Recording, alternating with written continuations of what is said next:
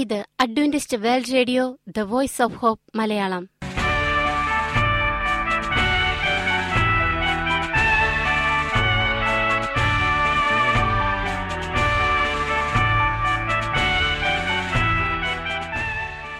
നിലയ്ക്കാത്ത ദൈവസ്നേഹത്തിന്റെ ശബ്ദ പ്രപഞ്ചത്തിലേക്ക് ഞങ്ങളുടെ എല്ലാ പ്രിയപ്പെട്ട ശ്രോതാക്കൾക്കും സ്വാഗതം. ഞാൻ ഷാനി ബിനോയ്.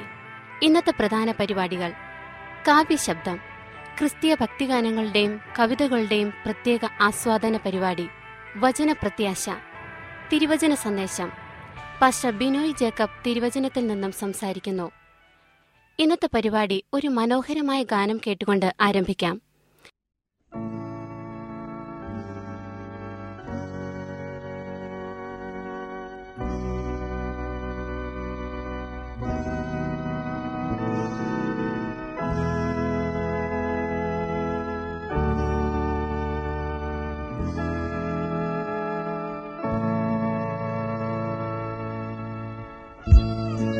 Thank you.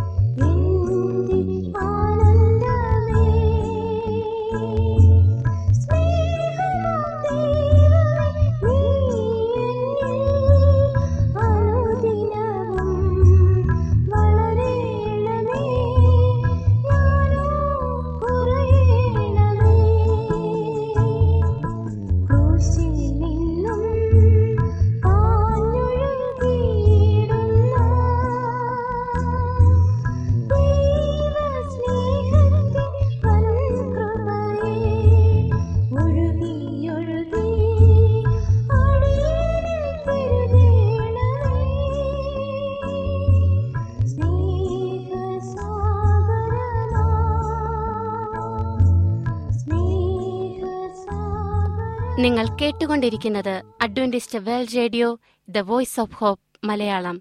ഞങ്ങളുടെ പുസ്തകങ്ങൾ, സീഡികൾ, ബൈബിൾ, ആരോഗ്യ പാഠങ്ങൾ എന്നിവ തപാലിൽ നിങ്ങൾക്ക് ലഭിക്കുന്നതിനും ഞങ്ങൾക്ക് എഴുതുക. ഞങ്ങളുടെ വിലാസം: Adventist World Radio Malayalam, post box number പതിനേഴ്, പൂനെ നാല് ഒന്ന് ഒന്ന് പൂജ്യം പൂജ്യം ഒന്ന്, മഹാരാഷ്ട്ര, ഇന്ത്യ. വിലാസം ഒരിക്കൽ കൂടി: Adventist World Radio Malayalam, post box number പതിനേഴ്, പൂനെ നാല് ഒന്ന് ഒന്ന് പൂജ്യം പൂജ്യം ഒന്ന്, മഹാരാഷ്ട്ര, ഇന്ത്യ. ഞങ്ങളുടെ ഇമെയിൽ ബിനോയ് ജേക്കബ് പൂജ്യം ഒന്ന് അറ്റ് ജിമെയിൽ ഡോട്ട് കോം. ഈ പരിപാടികൾ ഓൺലൈനായി ശ്രവിക്കുന്നതിന് ഞങ്ങളുടെ വെബ്സൈറ്റായ W W W dot A W R dot O R G സന്ദർശിക്കുക. ഇനി വചനപ്രത്യാശ. ഇന്നത്തെ വചനപ്രത്യാശയിൽ അനുഗ്രഹീത പ്രസംഗകൻ പാസ്റ്റർ ബിനോയ് ജേക്കബ് തിരുവചനത്തിൽ നിന്നും പ്രസംഗിക്കുന്നു. നരകത്തിന്റെ ചുമതല പിശാചിനാണോ? ഭാഗം രണ്ട്. നരകത്തിന്റെ ചുമതല പിശാചിനാണോ എന്നുള്ളതിന്റെ രണ്ടാം ഭാഗം നമുക്ക് കേൾക്കാം. പ്രാർത്ഥനാപൂർവം കേൾക്കാം. ചോദ്യം പന്ത്രണ്ട്: നരകാഗ്നിയുടെ ചുമതല പിശാചിനാണോ? ഉത്തരം: ഒരിക്കലും അല്ല. പിശാചിനെ തീപ്പൊയ്കയിൽ തള്ളിയിടുകയും അവനെ വെണ്ണീറാക്കുകയും ചെയ്യും. വേദപുസ്തക തെളിവുകൾ: അവരെ വഞ്ചിച്ച പിശാചിനെ ഗന്ധക തീപ്പൊയ്കയിലേക്ക് തള്ളിയിടും. വെളിപ്പാട് ഇരുപതിൻ്റെ പത്ത്. അതുകൊണ്ട് ഞാൻ നിന്റെ നടുവിൽ നിന്ന് ഒരു തീ പുറപ്പെടുവിക്കും, അത് നിന്നെ ദഹിപ്പിച്ചു കളയും, നീ സദാകാലത്തേക്കും ഇല്ലാതെയാകും. എഹെസ്കേൽ ഇരുപത്തിയെട്ടിൻ്റെ പതിനെട്ട് പത്തൊൻപത്. ചോദ്യം പതിമൂന്ന്: ബൈബിളിൽ നരകം എന്ന് പറഞ്ഞിരിക്കുന്ന വാക്കിൻ്റെ അർത്ഥം എപ്പോഴും ദണ്ഡനത്തിൻ്റെ അഥവാ ശിക്ഷയുടെ സ്ഥലത്തെക്കുറിച്ചാണോ പറയുന്നത്? ഉത്തരം: അല്ല. മൊത്തം അമ്പത്തിനാല് പ്രാവശ്യം ബൈബിളിൽ നരകം എന്നുപയോഗിച്ച് കാണുന്നു. ദണ്ഡനത്തിൻ്റെ സ്ഥലമായിട്ട് പന്ത്രണ്ട് തവണ മാത്രമേ പറയുന്നുള്ളൂ.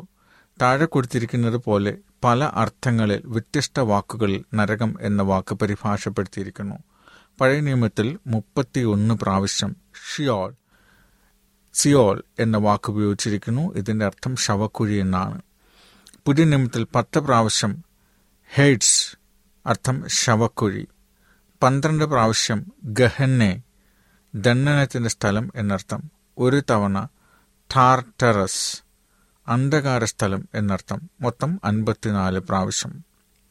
കുറിപ്പ്: ഗ്രീക്ക് ഭാഷയിലെ ഗഹന്ന മുൻപ് പ്രസ്താവിച്ചിട്ടുണ്ട് എന്ന വാക്ക് എബ്രായ ഭാഷയിലെ ഗഹിനോം എന്ന വാക്കിൻ്റെ ലിപ്യന്തരണമാണ്.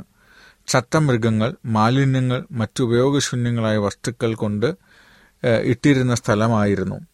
യെരുശലേമിന് തെക്ക് പടിഞ്ഞാറായി തൊട്ടടുത്ത് കിടന്നിരുന്ന ഹിന്നോം താഴ്വര മാലിന്യങ്ങൾ കത്തിച്ചു കളയാൻ ഇന്നുള്ള ശുചീകരണ സ്ഥലങ്ങളെപ്പോലെ ഇവിടെ തുടർച്ചയായി തീ കത്തിക്കൊണ്ടിരുന്നു. അവസാന നാളുകളിൽ ദുഷ്ടന്മാരെ ദഹിപ്പിക്കുന്ന തീയുടെ പ്രതീകമാണ് ഗഹന്ന അഥവാ ഹിന്നോം താഴ്വര ബൈബിളിൽ ഉപയോഗിച്ചിരിക്കുന്നു. അവസാനമില്ലാത്ത തീയല്ല ഗഹന്നയിലെ തീ, അല്ലെങ്കിൽ ഇന്നും യെരുശലേമിന് തെക്ക് പടിഞ്ഞാറായി ആ തീ കത്തിക്കൊണ്ടിരിക്കുമായിരുന്നു. നരകാഗ്നിയും അവസാനമില്ലാത്തതല്ല. ഹിന്നോം താഴ്വരയിൽ തീ അണയാതെ നിരന്തരം കത്തിക്കൊണ്ടിരുന്നു. ചോദ്യം പതിനാല്: നരകാഗ്നി കൊണ്ട് ദൈവത്തിൻ്റെ യഥാർത്ഥ ഉദ്ദേശം എന്താണ്? ഉത്തരം: പിശാചിനെയും പാപത്തെയും പാപികളെയും നരകാഗ്നിയിൽ നശിപ്പിച്ച് ഈ ലോകത്തെ നിത്യതയ്ക്ക് വേണ്ടി ഭദ്രമാക്കാനാണ് ദൈവത്തിൻ്റെ ഉദ്ദേശം. ഈ ഗ്രഹത്തിൽ ഒരു പാപി മാത്രമേ ഉള്ളൂ. എങ്കിൽ പോലും അത് ഒരു മാരകമായ രോഗാണു പോലെ ഈ പ്രപഞ്ചത്തിന് എന്നും ഒരു ഭീഷണിയായിരിക്കും.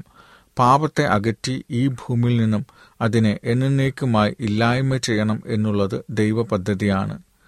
നിത്യനരകം പാപത്തിന് ചിരപ്രതിഷ്ഠ നേടിക്കൊടുക്കുന്നതാണ്.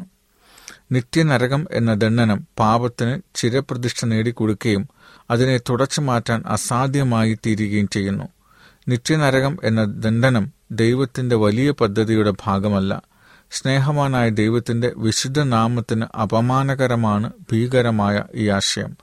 നമ്മുടെ സ്നേഹവാനായ സൃഷ്ടാവിനെ ഘോരമായ ഒരു ഏകാധിപതിയായി ചിത്രീകരിക്കുമ്പോൾ പിശാച് സന്തോഷിക്കുന്നു. ഇപ്രകാരമുള്ള ദുരുപദേശം കൊണ്ട് പിശാചിന് മാത്രം നേട്ടമുണ്ടാക്കുന്നു. നിത്യനരകം എന്നുള്ള ആശയം മനുഷ്യനിർമ്മിതമാണ്. നിത്യനരകത്തിലെ ദണ്ഡനം എന്ന ആശയം ബൈബിളിൽ നിന്നും ഉത്ഭവിച്ചതല്ല. വഴിതെറ്റിക്കുന്ന മനുഷ്യരാൽ, ചിലപ്പോൾ അശ്രദ്ധയോടെ, പിശാചിനാൽ നയിക്കപ്പെട്ടതുകൊണ്ട് ഉണ്ടായതാണ്. നരകത്തെ ഭയക്കുന്നത് കൊണ്ട് ആകസ്മികമായി ആരും സ്വർഗത്തിൽ പോകുകയില്ല. ക്രിസ്തുവിനെ സ്നേഹിക്കുകയും അനുസരിക്കുകയും ചെയ്യുന്നവർ മാത്രമേ രക്ഷിക്കപ്പെടുകയുള്ളൂ. വേദപുസ്തക തെളിവുകൾ: ശപിക്കപ്പെട്ടവരെ, എന്നെ വിട്ട് പിശാചനും അവൻ്റെ ദൂതന്മാർക്കും ഒരുക്കിയിരിക്കുന്ന നിത്യാഗ്നിയിലേക്ക് പോകുവിൻ. മത്തായി ഇരുപത്തിയഞ്ചിൻ്റെ നാൽപ്പത്തിയൊന്ന്. ജീവപുസ്തകത്തിൽ പേരെഴുതി കാണിക്കാത്ത ഏവനെയും തീപ്പൊയ്കയിൽ തള്ളിയിടും. വെളിപ്പാട് ഇരുപതിൻ്റെ പതിനഞ്ച്. കുറഞ്ഞൊന്ന് കഴിഞ്ഞിട്ട് ദുഷ്ടനില്ല. യഹോവയുടെ ശത്രുക്കൾ പുക പോലെ ക്ഷയിച്ചു പോകും. സങ്കീർത്തനം മുപ്പത്തിയേഴിൻ്റെ എഴുപത് സങ്കീർത്തനം മുപ്പത്തിയേഴിൻ്റെ പത്ത് ഇരുപത്. പാപത്തെയും പാപികളെയും പിശാചിനെയും നശിപ്പിക്കുന്നതിലൂടെ മാത്രമേ ഈ പ്രപഞ്ചത്തെ നിത്യതയോളം ഭദ്രമാക്കാൻ കഴിയൂ. ചോദ്യം പതിനഞ്ച്: നശീകരണ പ്രവർത്തനം ദൈവത്തിൻ്റെ പ്രകൃതിക്ക് അന്യമല്ലേ? ഉത്തരം: അതെ. നശിപ്പിക്കുകയല്ല, രക്ഷിക്കുന്നതാണ് ദൈവത്തിൻ്റെ എപ്പോഴുമുള്ള പ്രവർത്തനം. നരകാഗ്നിയിൽ ദുഷ്ടന്മാരെ നശിപ്പിക്കുന്നത് ദൈവത്തിന് അന്യമായതുകൊണ്ട് തന്നെ അതിനെ ബൈബിൾ അപൂർവക്രിയ എന്ന് വിളിക്കുന്നു. ദുഷ്ടന്മാരുടെ നാശത്തിൽ ദൈവത്തിൻ്റെ ഹൃദയം വേദനിക്കുന്നതാണ്. ഓരോ ആത്മാവിനെയും രക്ഷിക്കാൻ വേണ്ടി ദൈവം എത്ര ശുഷ്കാന്തിയോടെ പ്രവർത്തിച്ചിരുന്നു. എന്നാൽ ഒരു വ്യക്തി ദൈവത്തിൻ്റെ സ്നേഹത്തെ നിരാകരിക്കുകയും പാപത്തെ മുറുകെ പിടിക്കുകയും ചെയ്താൽ ഘോരവും മാരകവുമായ പാപത്തിൻ്റെ വളർച്ചയിൽ നിന്നും ഈ പ്രപഞ്ചത്തെ വിടുവിക്കാൻ വേണ്ടി പാപിയെ അവസാന നാളിലെ തീയിലിട്ട് നശിപ്പിക്കുകയല്ലാതെ ദൈവത്തിന് മറ്റൊരു മാർഗവും ഇല്ല. വേദപുസ്തക തെളിവുകൾ: ദുഷ്ടൻ്റെ മരണത്തിലല്ല, ദുഷ്ടൻ തൻ്റെ വഴി വിട്ട് തിരിഞ്ഞ് ജീവിക്കുന്നതിൽ അത്രേ എനിക്ക് ഇഷ്ടമുള്ളതെന്ന് യഹോവയായ കർത്ത കർത്താവിൻ്റെ അരുളപ്പാട്. നിങ്ങളുടെ ദുർമാർഗങ്ങളെ വിട്ടുതിരുവിൻ, ഇസ്രായേൽ ഗൃഹമേ, ഞാൻ എന്തിന് മരിക്കുന്നുവെന്ന് അവരോട് പറക. എസ്കേൽ മുപ്പത്തി മൂന്നിൻ്റെ പതിനൊന്ന്. മനുഷ്യപുത്രൻ മനുഷ്യരുടെ പ്രാണങ്ങളെ നശിപ്പിക്കാനല്ല, രക്ഷിപ്പാനത്രേ വന്നത് എന്ന് പറഞ്ഞു. ലൂക്കോസ് ഒമ്പതിൻ്റെ അൻപത്തി അൻപത്തി ആറ്. യഹോവ തൻ്റെ പ്രവൃത്തിയെ തന്നെ ചെയ്യേണ്ടതിനും തൻ്റെ ക്രിയയെ, തൻ്റെ അപൂർവ ക്രിയയെ തന്നെ നടത്തേണ്ടതിനും എഴുന്നേൽക്കും. യെശയ്യാവ് ഇരുപത്തിയെട്ടിൻ്റെ ഇരുപത്തിയൊന്ന്. തൻ്റെ മരണത്തിലൂടെ രക്ഷിപ്പാൻ ആഗ്രഹിച്ചവരെ നശിപ്പിക്കേണ്ടി വരുന്നതിൽ യേശു അതീവ ദുഃഖിതനാണ്. പതിനാറ്. നരകാഗ്നിക്ക് ശേഷം ഈ ഭൂമിക്കും തൻ്റെ ജനത്തിനും വേണ്ടി ദൈവിക പദ്ധതികൾ എന്തെല്ലാം? ഉത്തരം: നരകാഗ്നി കെട്ടുപോയതിനു ശേഷം പാപം പ്രവേശിക്കുന്നതിന് മുമ്പ് ഏദനിലുണ്ടായിരുന്ന സകലവിധമായ സൗന്ദര്യവും മഹത്വവും പുതിയ ഭൂമിയെ സൃഷ്ടിക്കുന്നതിലൂടെ തൻ്റെ ജനത്തിനു വേണ്ടി പുനഃസ്ഥാപിച്ചു നൽകും. പാപത്തിൻ്റെ ഭീകരമായ ഭൂതകാലം വിസ്മരിക്കപ്പെടും. വേദന, മരണം, ആപത്ത്, കഷ്ടത, കണ്ണുനീർ, രോഗം, നിരാശ, ദുഃഖം എന്നിവയും സകല പാപവും എന്നേക്കുമായി തുടച്ചു നീക്കുകയും ചെയ്യും. പാപം രണ്ടാം പ്രാവശ്യം പൊങ്ങിവരികയില്ല. പാപം രണ്ടാം പ്രാവശ്യം പൊങ്ങിവരില്ല എന്ന് ദൈവം വാഗ്ദത്തം ചെയ്യുന്നു. തൻ്റെ ജനം പരിപൂർണമായ സമാധാനം, സ്നേഹം, സന്തോഷം, സംതൃപ്തി എന്നിവയാൽ നിറയപ്പെടും. വാക്കുകൾക്കൊരിക്കലും വർണ്ണിക്കാൻ കഴിയാത്ത വിധം അവരുടെ ജീവിത സന്തോഷം മഹത്വകരവും ആനന്ദകരവുമായിരിക്കും. നരകത്തിൻ്റെ യഥാർത്ഥമായ വിപത്ത് അപ്രത്യക്ഷമാകുന്നു. ഈ പ്രൗഢഗംഭീരമായ രാജ്യത്തിൽ പ്രവേശിക്കാൻ പരാജയപ്പെടുന്ന ഒരു വ്യക്തി തൻ്റെ ജീവിതത്തിലെ ഏറ്റവും ദുഃഖകരമായ തീരുമാനമാണ് എടുക്കുന്നത്. വേദപുസ്തക തെളിവുകൾ. കഷ്ടത രണ്ട് പ്രാവശ്യം പൊങ്ങി വരികയില്ല. നാഹും ഒമ്പതിൻ്റെ ഒന്നിൻ്റെ ഒൻപത്. ഇതാ ഞാൻ പുതിയ ആകാശവും പുതിയ ഭൂമിയും സൃഷ്ടിക്കുന്നു, മുമ്പിലത്തെവ ആരും ഓർക്കയില്ല, ആരുടെയും മനസ്സിൽ വരികയുമില്ല. യെശയ്യാവ് അറുപത്തിയഞ്ചിൻ്റെ പതിനേഴ്. ഇതാ മനുഷ്യരോട് കൂടെ ദൈവത്തിൻ്റെ കൂടാരം, അവർ അവനോട് കൂടെ വസിക്കും, അവർ അവൻ്റെ ജനമായിരിക്കും, ദൈവം താൻ അവരുടെ കണ്ണിൽ നിന്ന് കണ്ണുനീരെല്ലാം തുടച്ചു കളയും. വെളിപ്പാട് ഇരുപത്തൊന്നിൻ്റെ മൂന്ന് ഒന്നും നാലും. ചോദ്യം പതിനേഴ്. ദൈവം ദുഷ്ടന്മാരെ നരകാഗ്നിയിൽ നിത്യമായി ശിക്ഷിക്കുന്നില്ല എന്ന് പഠിച്ചതിന് നിങ്ങൾ നന്ദിയുള്ളവരാണോ? നിങ്ങളുടെ ചോദ്യം നിങ്ങളുടെ ഹൃദയത്തിൽ തന്നെ ഉത്തരം നൽകട്ടെ. നിങ്ങളുടെ ചോദ്യങ്ങൾക്കുള്ള മറുപടി. ഒന്ന്, നിത്യമായ ദണ്ഡനത്തെക്കുറിച്ച് ബൈബിൾ പ്രസ്താവിക്കുന്നില്ലേ? ഉത്തരമില്ല. നിത്യദണ്ഡനം എന്ന പ്രയോഗം ബൈബിളിൽ കാണാൻ കഴിയില്ല. രണ്ട്, പിന്നെ എന്തിനാണ് കെടാത്ത തീ കൊണ്ട് ദുഷ്ടന്മാരെ നശിപ്പിക്കുമെന്ന് ബൈബിൾ പറയുന്നത്? ഉത്തരം, കെടാത്ത തീ എന്നുള്ളത് അണയ്ക്കാൻ കഴിയാത്ത തീ എന്നർത്ഥം. എന്നാൽ സകലത്തെയും ചാരമാക്കിയ ശേഷം തീ കെട്ടുപോകുന്നതാണ്. കെടാത്ത തീ കണ്ട് യെരൂശലേം നശിപ്പിക്കപ്പെടുമെന്ന് യെരമ്യാവ് പതിനേഴിൻ്റെ ഇരുപത്തിയേഴിൽ പറയുന്നു. ദൈവരാജ ദൈവം യെരമ്യാ പ്രവാചകൻ മുഖാന്തരം അരുളി ചെയ്ത വചനപ്രകാരം യെരൂശലേം നഗരം തീക്കിരയാക്കി എന്നും ഒടുവിൽ നഗരം ശൂന്യമായി തീർന്നുവെന്നും രണ്ട് ദിനവൃത്താന്തം മുപ്പത്തിയാറിൻ്റെ പത്തൊമ്പത് മുതൽ ഇരുപത്തിയൊന്ന് വരെ പറയുന്നു. ഈ തീ അണഞ്ഞു പോയെന്ന് നാം മനസ്സിലാക്കുന്നു, കാരണം ഇപ്പോഴും യെരൂശലേം കത്തിക്കൊണ്ടിരിക്കുന്നില്ല. മൂന്ന്, ദുഷ്ടന്മാർ നിത്യശിക്ഷാവിധി അനുഭവിക്കുമെന്ന് മത്തായി ഇരുപത്തഞ്ചിന് നാൽപ്പത്തി ആറിൽ പറയുന്നില്ലേ? ഉത്തരം, ശിക്ഷ എന്ന വാക്കാണ് ഉപയോഗിച്ചിരിക്കുന്നത് എന്ന് ശ്രദ്ധിക്കുക. ശിക്ഷിച്ചു കൊണ്ടിരിക്കുന്നു എന്ന് പറയുന്നില്ല. ദുഷ്ടന്മാരുടെ ശിക്ഷ മരണമാണ്, അവരുടെ മരണം നിത്യമാണ്. നാല്, രോഹി ദേഹിയെ കൊല്ലാൻ കഴിയുന്ന ദേഹത്തെ കൊല്ലുന്നവരെ ഭയപ്പെടരുത് എന്ന് മത്തായി പത്തിൻ്റെ ഇരുപത്തെട്ടിൽ പറഞ്ഞിരിക്കുന്നതിൻ്റെ അർത്ഥം വിശദീകരിക്കാമോ? ഉത്തരം, ബൈബിളിൽ ദേഹിക്ക് മൂന്ന് അർത്ഥങ്ങളുണ്ട്. ജീവനുള്ള ദേഹി ഉൽപ്പത്തി രണ്ടിൻ്റെ ഏഴ്, മനസ്സ് സങ്കീർത്തനം നൂറ്റി പത്തൊമ്പതിൻ്റെ നൂറ്റി മുപ്പത്തൊമ്പതിൻ്റെ പതിനാല്, ജീവൻ ഒന്ന് ശമൂവേൽ പതിനെട്ടിൻ്റെ ഒന്ന്. മത്തായി പത്തിൻ്റെ ഇരുപത്തെട്ടിൽ ദേഹിയുടെ അർത്ഥം നിത്യജീവൻ എന്നാണ്. ദൈവരാജ്യത്തിൽ പ്രവേശിക്കുന്ന എല്ലാവർക്കും ദൈവം നിത്യജീവൻ ഉറപ്പു നൽകുന്നു. ഇതിനെ ആർക്കും എടുക്കാൻ കഴിയുകയില്ല. മത്തായി ഇരുപത്തിയെട്ടാം വാക്യത്തിൽ ഒടുവിൽ പറയുന്നത് ദേഹിയെയും ദേഹത്തെയും നരകത്തിൽ നശിപ്പിക്കും എന്നാണ്. ലൂക്കോസ് പന്ത്രണ്ടിൻ്റെ നാല് അഞ്ച്. ചോദ്യം അഞ്ച്, മത്തായി ഇരുപത്തിയഞ്ചിൻ്റെ നാൽപ്പത്തി ഒന്നിൽ ദുഷ്ടന്മാരെ നിത്യാഗ്നയിലിടും എന്ന് പറഞ്ഞിരിക്കുന്നു. ഈ തീ കെട്ടുപോകുമോ? അതെ, ബൈബിളിൻ്റെ അടിസ്ഥാനത്തിൽ ഈ തീ കെട്ടിപ്പോകും. ഇതിനെ വിശദീകരിക്കാൻ ബൈബിളിനെ അനുവദിക്കുക. സോദോമും ഗൊമോറയും നിത്യാഗ്നിയുടെ ശിക്ഷാവിധി അനുഭവിച്ച് നശിച്ചു പോയെന്ന് യൂദ ഏഴാം വാക്യത്തിൽ പറയുന്നു. ദൈവത്തെ കൂടാതെ ഇന്ന് ജീവിച്ചിരിക്കുന്നവർക്ക് ഒരു പാഠമായിരിക്കാൻ ആ തീ അവരെ ചാരമാക്കിയെന്ന് രണ്ട് പത്രോസ് ഇരുപത്തിയാറിൽ രണ്ട് മുതൽ ആറ് വരെയുള്ള വാക്യത്തിൽ പറയുന്നു. ഈ പട്ടണങ്ങൾ കത്തിക്കൊണ്ടിരിക്കുകയില്ല. എല്ലാം വെന്ത് വെണ്ണീറാകുന്നതുവരെ സോദോമിലെ തീ കത്തിക്കൊണ്ടിരുന്നു. അതേപോലെ ദുഷ്ടന്മാരുടെ വെണ്ണീറാക്കുന്നത് വരെ നിത്യാഗ്നി കത്തി കത്തിക്കൊണ്ടിരിക്കും. മലാക്കി നാലിൻ്റെ മൂന്ന്. തീയുടെ ഉദ്ദേശം നിത്യമാണ്, പക്ഷെ അത് നിത്യമായ ഒന്നാണ്. അതിനുവേണ്ടി നമ്മൾ കാത്തിരിക്കണം.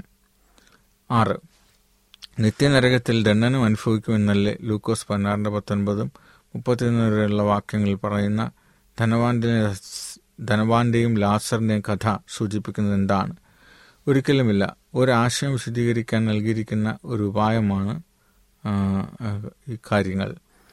ഉത്തരം, ഒരിക്കലുമല്ല. ഒരാശയം വിശദീകരിക്കുവാൻ നൽകിയിരിക്കുന്ന ഒരു ഉപപ്രമേയമാണിത്. ചില കാര്യങ്ങൾ ചുവടെ ചേർക്കുന്നു. അബ്രഹാമിൻ്റെ മടി എന്നുള്ളത് സ്വർഗമല്ല. എബ്രായർ പതിനൊന്നിൻ്റെ എട്ട് മുതൽ പത്ത് വരെ പതിനാറാം വാക്യം. രണ്ട്, നരകത്തിലുള്ളവർക്ക് സ്വർഗത്തിലുള്ളവരുമായി സംസാരിക്കാൻ കഴിയില്ല. യെശയ്യാവ് അറുപത്തിയഞ്ചിൻ്റെ പതിനേഴ്. മരിച്ചവർ കല്ലറകളിൽ നിദ്ര കൊള്ളുന്നു. ഇയ്യോബ് പതിനേഴിൻ്റെ പതിമൂന്ന്, യോഹന്നാൻ അഞ്ചിൻ്റെ ഇരുപത്തിയെട്ട് ഇരുപത്തൊമ്പത്. ധനികൻ ശരീരത്തോടെ കണ്ണും നാക്കുമുള്ളവനായി കാണപ്പെടുന്നു. ഒരു മനുഷ്യൻ മരിച്ചാലുടൻ ശരീരത്തോടെ നരകത്തിൽ പോകുന്നില്ല എന്ന് നമുക്കറിയാം. മരിച്ചു കഴിഞ്ഞാൽ ശരീരം കല്ലറയിലാണെന്ന് ബൈബിൾ വളരെ വ്യക്തമായി പറയുന്നു. നാല്, മനുഷ്യ മനുഷ്യന് പ്രതിഫലം കിട്ടുന്നത് മരണത്താലല്ല, യേശുവിൻ്റെ വരവെങ്കിലാണ്. വെളിപ്പാട് ഇരുപത്തിരണ്ടിൻ്റെ പതിനൊന്ന് പന്ത്രണ്ട്. മരിച്ചുപോയ ദുഷ്ടന്മാരെ ശിക്ഷിക്കുന്നത് മരിച്ച ഉടനെയല്ല, ലോകാവസാനത്തിങ്കലാണ്. മത്തായി പതിമൂന്നിന് നാൽപ്പത് നാൽപ്പത്തിരണ്ട്.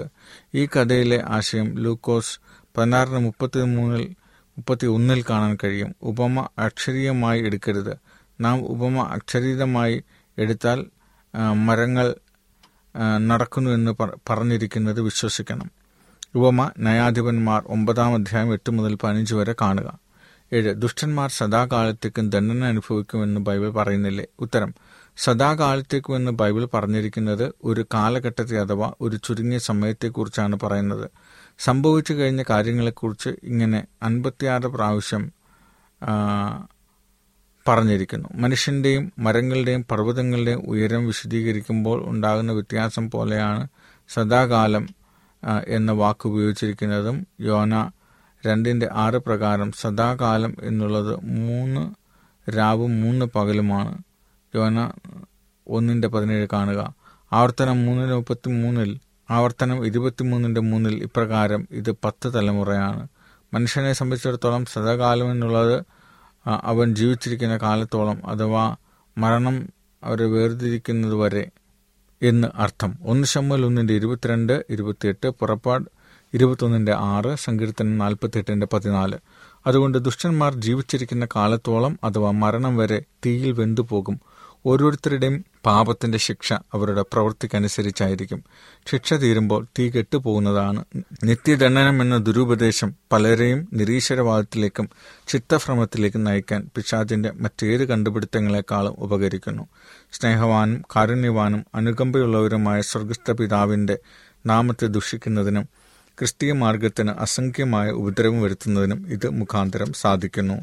നിങ്ങൾക്കെന്തുകൊണ്ട് ബൈബിൾ വിശ്വസിക്കാം? ദുഷ്ടതയുടെ ആരംഭം, യേശുക്രിസ്തു നൽകുന്ന സൗജന്യ രക്ഷ, സ്വർഗം എങ്ങനെയായിരിക്കും, വിശുദ്ധ സന്തോഷകരമായ വിവാഹജീവിതം, ദൈവകൽപ്പനയും കൃപയും, വേദപുസ്തക വെളിച്ചത്തിൽ തുടങ്ങിയ നിരവധി വിഷയങ്ങൾക്ക് ഉത്തരം കിട്ടുന്നതിനും വിഷയങ്ങളെ ആസ്പദമാക്കിയുള്ള ശബ്ദ സന്ദേശങ്ങളും കേൾക്കാനായിട്ട് കാത്തിരിക്കുക.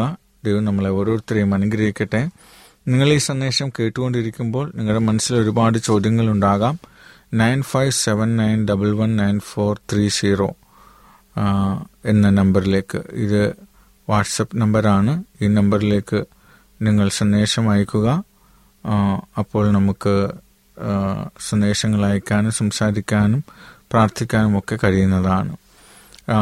പല തരത്തിലുള്ള സ്ഥലത്തിലും പല തരത്തിലുള്ള ആളുകൾക്കും ഒന്നിച്ചു വന്ന് നേരിട്ട് കണ്ട് പ്രാർത്ഥിക്കണമെന്നും ദൈവവചനം പങ്കിട്ട് കേൾക്കണമെന്നൊക്കെ ഉള്ളത് ആഗ്രഹമാണ്. അപ്പോൾ അതിന് ഇന്ന് നമ്മളെ സഹായിക്കുന്നത് സൂം പോലെയുള്ള ആപ്ലിക്കേഷനാണ്. രണ്ട് ആറ് ഏഴ് രണ്ട് അഞ്ച് രണ്ട് ആറ് മൂന്ന് ഏഴ് നാല് നാല്, പാസ്കോഡ് ഒന്ന്. വൈകുന്നേരം ഏഴ് മുപ്പത് മുതൽ എട്ട് മുപ്പത് വരെ എല്ലാ ദിവസവും ഒരു പ്രത്യേകമായ വേദപുസ്തക ആശയത്തെ ആസ്പദമാക്കി തുടർച്ചയായി നമ്മൾ പഠിച്ചുകൊണ്ടിരിക്കുകയാണ്. ഇതിൻ്റെ സന്തോഷവും മറ്റ് നന്മകളും അനുഗ്രഹിക്കാൻ ആഗ്രഹിക്കുന്നവർ ഈ സൂം മീറ്റിംഗിലേക്ക് കടന്നു വരാവുന്നതാണ്. എല്ലാവരെയും സ്വാഗതം ചെയ്യുന്നു. ഐ ഡി ഇരുപത്തിയേഴ് ഇരുപത്തിയഞ്ച് ഇരുപത്തി ആറ് മുപ്പത്തിയേഴ് നാൽപ്പത്തിനാല്, പാസ്കോഡ് ഒന്ന്. എല്ലാ ദിവസവും രാവിലെ അഞ്ച് മുതൽ ആറ് മണിവരെ പ്രത്യേകമായ പ്രഭാത പ്രാർത്ഥനകളുണ്ടായിരിക്കുന്നതാണ്. അതിലും നിങ്ങൾക്ക് പങ്കെടുക്കാവുന്നതാണ്. തിങ്കൾ മുതൽ വെള്ളി വരെയുള്ള ദിവസങ്ങളിൽ പതിനൊന്ന് മുപ്പത് മുതൽ പന്ത്രണ്ട് മുപ്പത് വരെ പ്രത്യേകമായ ഒരു പ്രാർത്ഥനയും ജീവിതത്തിൽ പലതരത്തിലുള്ള പ്രശ്നങ്ങൾ നേരിടുന്നവർക്ക് ആശ്വാസവും സന്തോഷവും ഉപദേശങ്ങളും നൽകുന്നതിന് ഒരു പ്രത്യേകമായ സമയം മാറ്റി വച്ചിരിക്കുന്നു. ഈ സമയത്തും നിങ്ങൾക്ക് സൂമിലൂടെ നമ്മുടെ പ്രാർത്ഥനാ മീറ്റിങ്ങുകളിൽ സജീവമായി പങ്കെടുക്കാൻ കഴിയുന്നതാണ്. സൂം ഐ ഡി നമ്പർ ആറ് ഏഴ് രണ്ട് അഞ്ച് രണ്ട് ആറ് മൂന്ന് ഏഴ് നാല് നാല്, പാസ്കോഡ് ഒന്ന്. ഇതുകൂടാതെ നിങ്ങൾക്ക് നമ്മളോട് സംസാരിക്കാൻ ആഗ്രഹിക്കുന്നുണ്ടെങ്കിൽ ചാറ്റ് ചെയ്യാവുന്നതാണ്. ഒരുപക്ഷെ നിങ്ങളുടെ പേരും ഐഡൻറ്റിറ്റിയും വെളിപ്പെടുത്താൻ ആഗ്രഹിക്കുന്നില്ല എങ്കിൽ plus one seven two five three two double three ഈ നമ്പർ നിങ്ങളുടെ വാട്സപ്പിൽ ആഡ് ചെയ്ത ശേഷം സന്ദേശം അയക്കുക. ഇതിൽ നിന്ന് ഈ കോളിൽ നിന്ന് യാതൊരു കാരണവശാലും നിങ്ങളുടെ വ്യക്തി വിവരങ്ങൾ മറ്റൊരാൾക്ക് അല്ലെങ്കിൽ പുറത്തേക്ക് നഷ്ടപ്പെടുന്നതല്ല. നമ്പർ ഒരിക്കൽ കൂടെ പറയാം, plus one seven two five three two double three ഈ നമ്പറിലേക്ക് മെസ്സേജ് ചെയ്യാവുന്നതാണ്.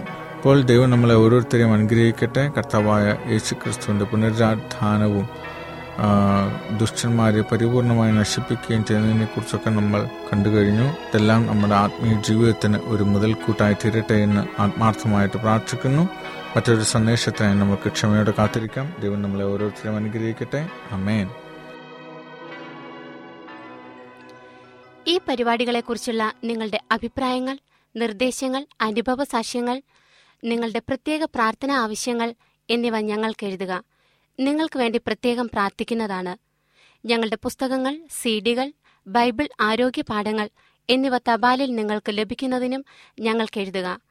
ഞങ്ങളുടെ വിലാസം: Adventist World Radio Malayalam, post box number പതിനേഴ്, പൂനെ നാല് ഒന്ന് ഒന്ന് പൂജ്യം പൂജ്യം ഒന്ന്, മഹാരാഷ്ട്ര, ഇന്ത്യ. വിലാസം ഒരിക്കൽ കൂടി: Adventist World Radio Malayalam, post box number പതിനേഴ്, പൂനെ നാല് ഒന്ന് ഒന്ന് പൂജ്യം പൂജ്യം ഒന്ന്, മഹാരാഷ്ട്ര, ഇന്ത്യ. ഞങ്ങളുടെ ഇമെയിൽ ബിനോയ് ജേക്കബ് പൂജ്യം ഒന്ന് അറ്റ് ജിമെയിൽ ഡോട്ട് കോം. ഈ പരിപാടികൾ ഓൺലൈനായി ശ്രവിക്കുന്നതിന് ഞങ്ങളുടെ വെബ്സൈറ്റായ W W W dot A W R dot O R G സന്ദർശിക്കുക. ഇന്നത്തെ പരിപാടികൾ ഇതുവരെ കേട്ടുകൊണ്ടിരുന്ന എല്ലാ പ്രിയപ്പെട്ട ശ്രോതാക്കൾക്കും നന്ദി. നാളെ ഇതേ സമയം ഇതേ മീറ്റർ ബാൻഡിൽ നമ്മൾ കണ്ടുമുട്ടുന്നതുവരെ ദൈവത്തിന്റെ അനവധിയായ അനുഗ്രഹങ്ങൾ നിങ്ങൾക്ക് കൂട്ടായിരിക്കട്ടെ. നമസ്കാരം.